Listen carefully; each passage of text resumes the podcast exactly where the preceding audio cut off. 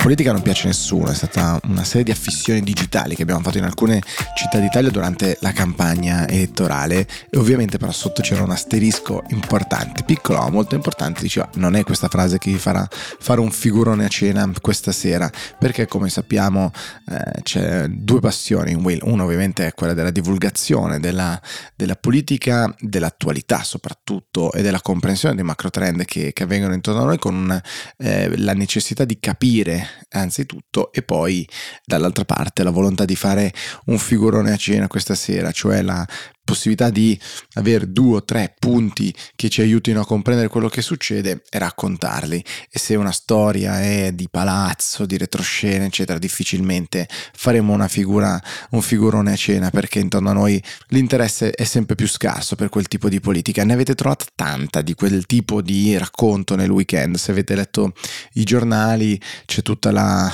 eh, querella sui nomi per l'esecutivo, chi vuole chi, il bilanciamento non fraintendete, tutto questo è importantissimo perché come nelle aziende, come ovunque, come nel nostro gruppo di amici, le persone fanno poi la differenza e ovviamente eh, in politica si uniscono non solo le persone ma anche le competenze, le storie, le appartenenze politiche, le priorità, le gerarchie all'interno dei partiti, insomma tutta una serie di legami professionali, personali, politici che ovviamente determineranno poi il voto il supporto, il veto, l'andare avanti in una progettualità oppure fermarne, fermarne di altre, però è ovvio che eh, stare dietro a tutta questa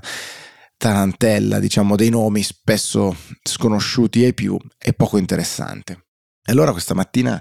vi segnalo solo pochissime cose, principalmente dal foglio, che bisogna dire oggi ha fatto un giornale straordinario, bellissimo, almeno a mio inutile giudizio. E partiamo proprio da una frase molto simile a quella con cui abbiamo aperto e con la quale ho deciso apriremo eh, sempre più spesso Italiche, cioè un'intervista fatta a Giampaolo Dallara nato il 16 novembre del 36, ma che devo dire è un'intervista che dà più carica di tantissime eh, interviste a giovani candidati e giovani candidate che abbiamo visto nel corso della campagna elettorale e fra le tante cose dice anche non è neppure vero che la politica fa sempre schifo. Noi tutto quello che abbiamo fatto in azienda e progetti sui giovani l'abbiamo potuto fare attingendo risorse pubbliche che per giunta abbiamo potuto spendere con i tempi dei privati molto più rapidi. Eh, è un'intervista meravigliosa perché Dallara racconta la sua storia personale, una storia personale fatta anche di eh, un travaglio emotivo, se vogliamo, quando ha cambiato lavoro, che se n'è andato dalla Ferrari per andare in Maserati, il percepito rendimento di verso Enzo Ferrari, tutto quello che lui ha fatto nel corso della, della sua vita, lo sviluppo dell'azienda, ma anche la volontà di far nascere questa scuola, questa Dallara Academy, insieme a diversi brand della Motor Valle italiana, dove appunto creano e formano competenze. C'è una cosa più di tutte le altre che mi ha stupito in positivo naturalmente e che credo sia particolarmente vera azzeccata rispetto alla campagna elettorale che abbiamo eh, vissuto e cioè dice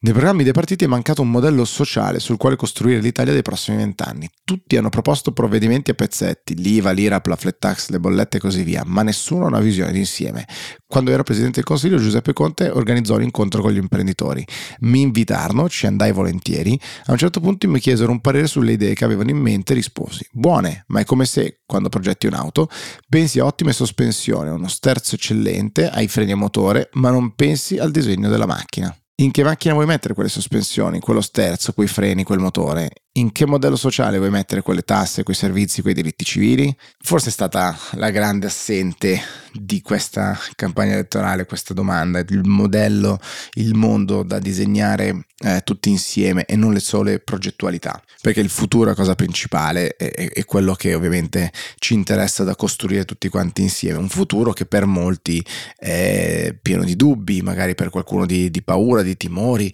eh, per di, di, sicuramente di incertezze, anche rispetto, preoccupazioni rispetto a eh, questa nuova maggioranza che esce dalle, dalle elezioni e che dovrà eh, poi insomma trovare un eh, consolidamento all'interno del Parlamento appena si riunirà e quindi esprimere qualcuno il, a cui il presidente Mattarella da, potrà dare un mandato. E allora che cosa fa il foglio? Perché ripeto, oggi mi sono davvero innamorato di quello che ha fatto oggi Cerasa, il direttore del, del foglio. Ha pubblicato Beh, anzitutto ripubblica un vecchio discorso di Mario Draghi, uno stralcio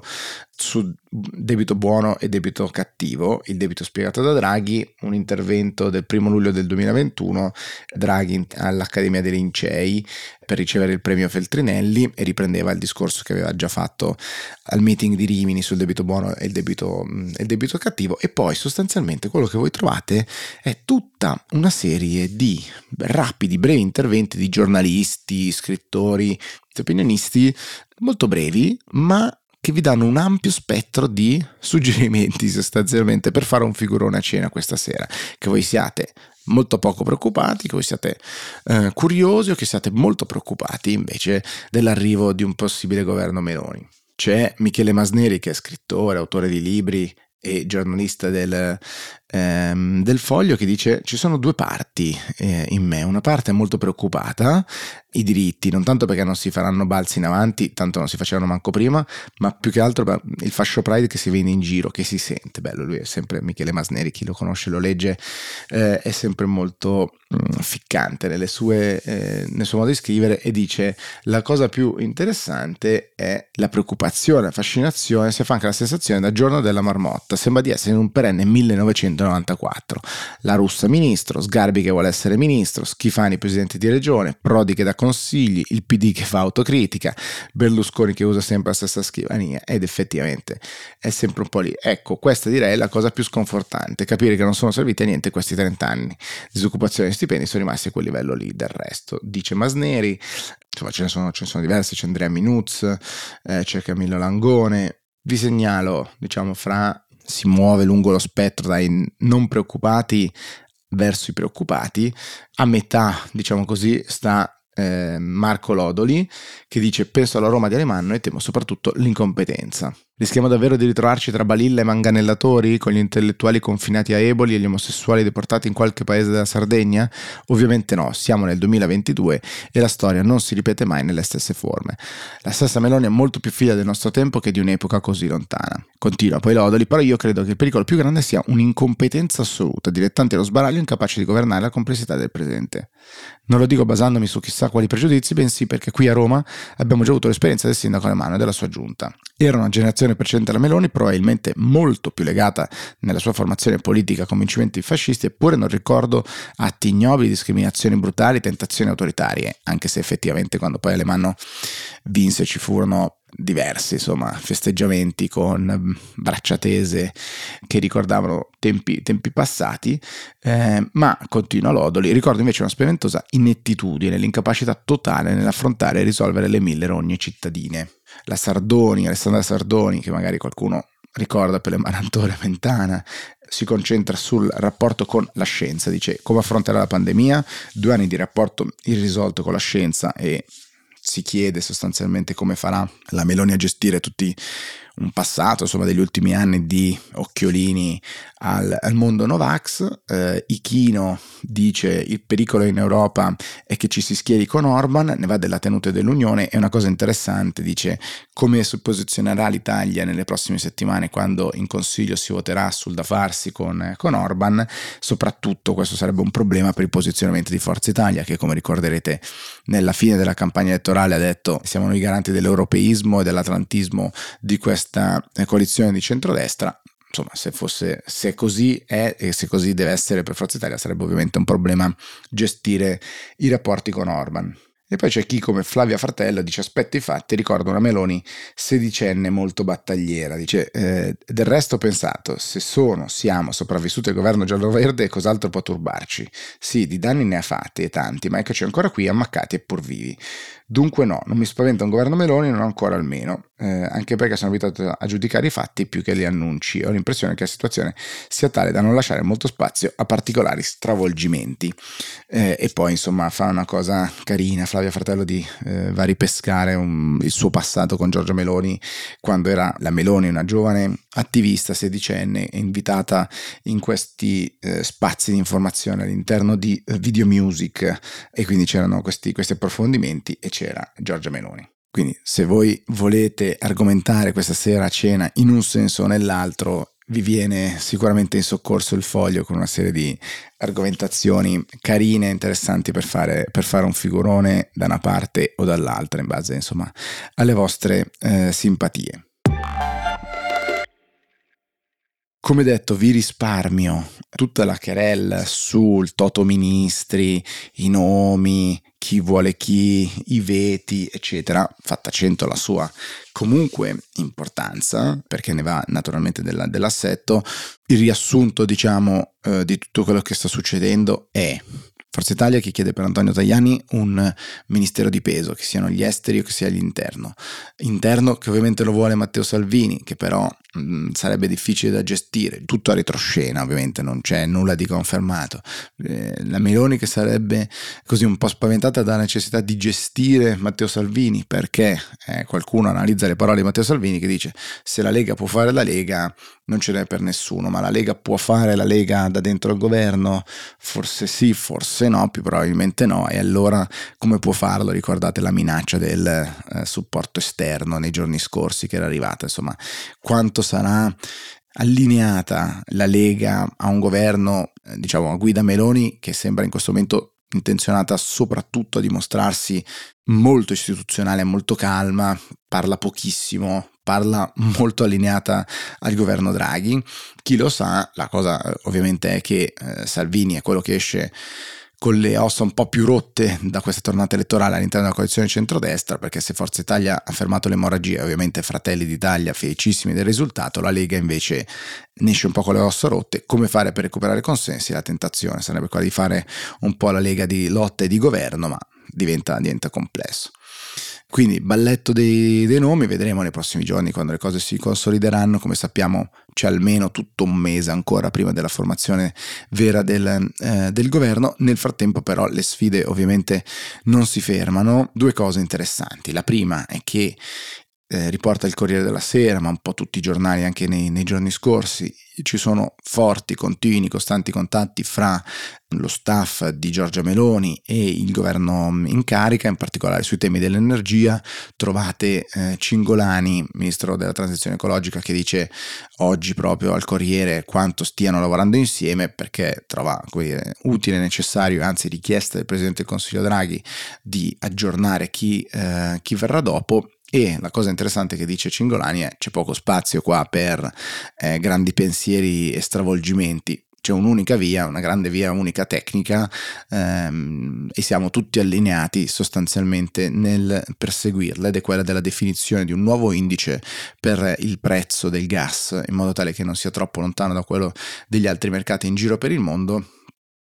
e che si allontani appunto da quel mercato digitale di Amsterdam che è eh, diciamo finito sotto accusa, è diventato noto e finito sotto accusa nelle ultime settimane per aver eh, ampliato diciamo la speculazione sul prezzo del gas. Quindi ampia collaborazione, continua il profilo basso in termini comunicativi di Giorgia Meloni che se- nel fine settimana è stata da Coldiretti a Milano, diversi insomma, analisti, commentatori politici dicono quanto Meloni oggi assomigli tanto a Draghi in termini di posizionamento su, su diversi temi, quello dell'energia in primis, e poi invece c'è un altro tema interessantissimo perché le cose ovviamente il mondo va avanti e al netto di tutto quello che sta succedendo nel mondo in termini geopolitici, ehm, dall'Iran a ovviamente le annessioni della, eh, della Russia di parti di territori ucraini, anche a queste latitudini, diciamo anche dalle, dalle, nostre parti, il mondo va avanti e eh, va avanti la vita delle persone uno degli aspetti più importanti, diciamo così, è la nostra sensazione di sicurezza. Se ci pensate, non è stato un tema particolarmente trattato in questa campagna elettorale, a differenza delle altre. Sì, c'è stato quel momento in concomitanza con la pubblicazione del video di quell'aggressione sessuale che, ricordate, ma forse si è discusso più dell'opportunità, inopportunità principalmente, di pubblicare quel video piuttosto che eh, proprio in termini di sicurezza. Il Sole 24 Ore oggi però pubblica dei dati circa l'andamento dei reati eh, nelle città italiane ed è un qualcosa di cui ci eravamo occupati anche su Will nelle settimane scorse. Interessante, Milano in termini eh, assoluti è tra le prime eh, città, un record diciamo abbastanza eh, negativo come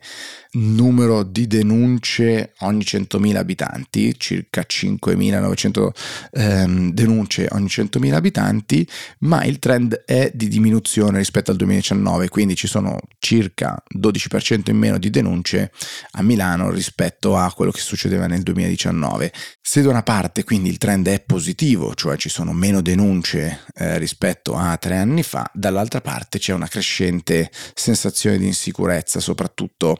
eh, nelle grandi città, soprattutto Milano. E come è possibile questo? Beh, il Sole 24 Ore ci spiega, diciamo così, l'espressione di sicurezza urbana non si riferisce soltanto alla quantità di reati e fatti devianti commessi, ma si estende a quell'insieme di processi in grado di alterare la percezione sociale, al di là della presenza più o meno concreta di una minaccia di tipo criminale. Le condizioni oggettive non sempre corrispondono alla percezione dell'opinione pubblica, poiché i due dati, seppur correlati, non sempre sono perfettamente sovrapponibili. Minime variazioni nel tasso di criminalità in un contesto tradizionalmente privo di fenomeni di illegalità significativi possono originare un aumento esponenziale della percezione di insicurezza rispetto all'entità del fenomeno criminale. Quindi sostanzialmente se, se, non siamo abituati a questo tipo di eh, fenomeni magari nel nostro quartiere o se percepiamo che intorno a noi le cose stiano peggiorando al netto dei dati c'è una sensazione di crescente insicurezza che si radicalizza diciamo così che si concretizza nel, nel nostro sentire e eh, si allontana invece forse da quelli che sono spesso i numeri eh, ne avevamo già parlato su, su Will ovviamente ci dovrebbe essere forse un approfondimento non solo a livello cittadino, ma anche in termini di area, di quartiere, di, di zona all'interno delle grandi città urbane in particolare, perché queste percezioni variano radicalmente fra, fra diverse aree della, della città stessa. Vi rinnovo l'invito a leggere il foglio di quest'oggi se, se, volete, a trovarne almeno qualche stralcio qua e là e soprattutto a non pensare che la politica non piace a nessuno. Ciao a tutti, ci vediamo domani.